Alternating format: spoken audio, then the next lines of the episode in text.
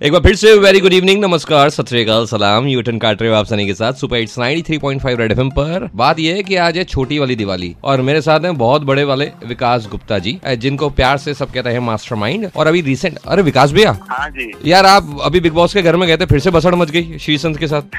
अरे हमने कहा यार हाँ अब पहले तो आप मुझे ये बताओ आप ये सारी चीज़ें इतनी कामली कैसे टैकल कर लेते हो? अरे कामली नहीं टैकल करता हूँ मैं बस मैं क्या करूँ? अगर मैं भी चीखने लगूँगा तो फिर क्या मिलेगा उससे? किसी को समझ में भी नहीं आएगा कि दूसरा इंसान क्या बोल रहा है। तो मैं उनको चीखने देता हूँ तो तुम चीख लो मैं आराम से बैठ के बस सांस जीत लो।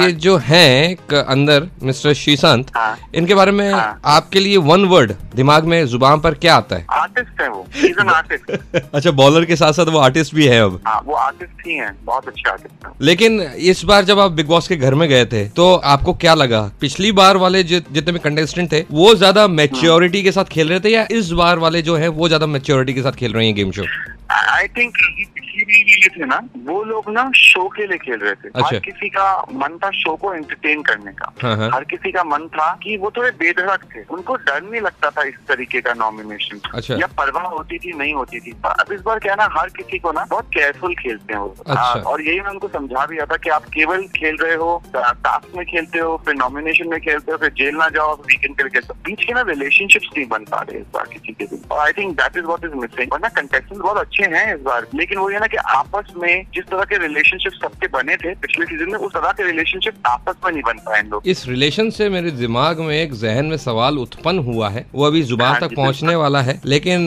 क्या है ना विकास भैया थोड़ा सा आप भी सांस ले लो और मैं भी लोगों को कह देता हूँ कि गाने सुन लो। तब तक 93.5 रेड एफएम बजाते रहो।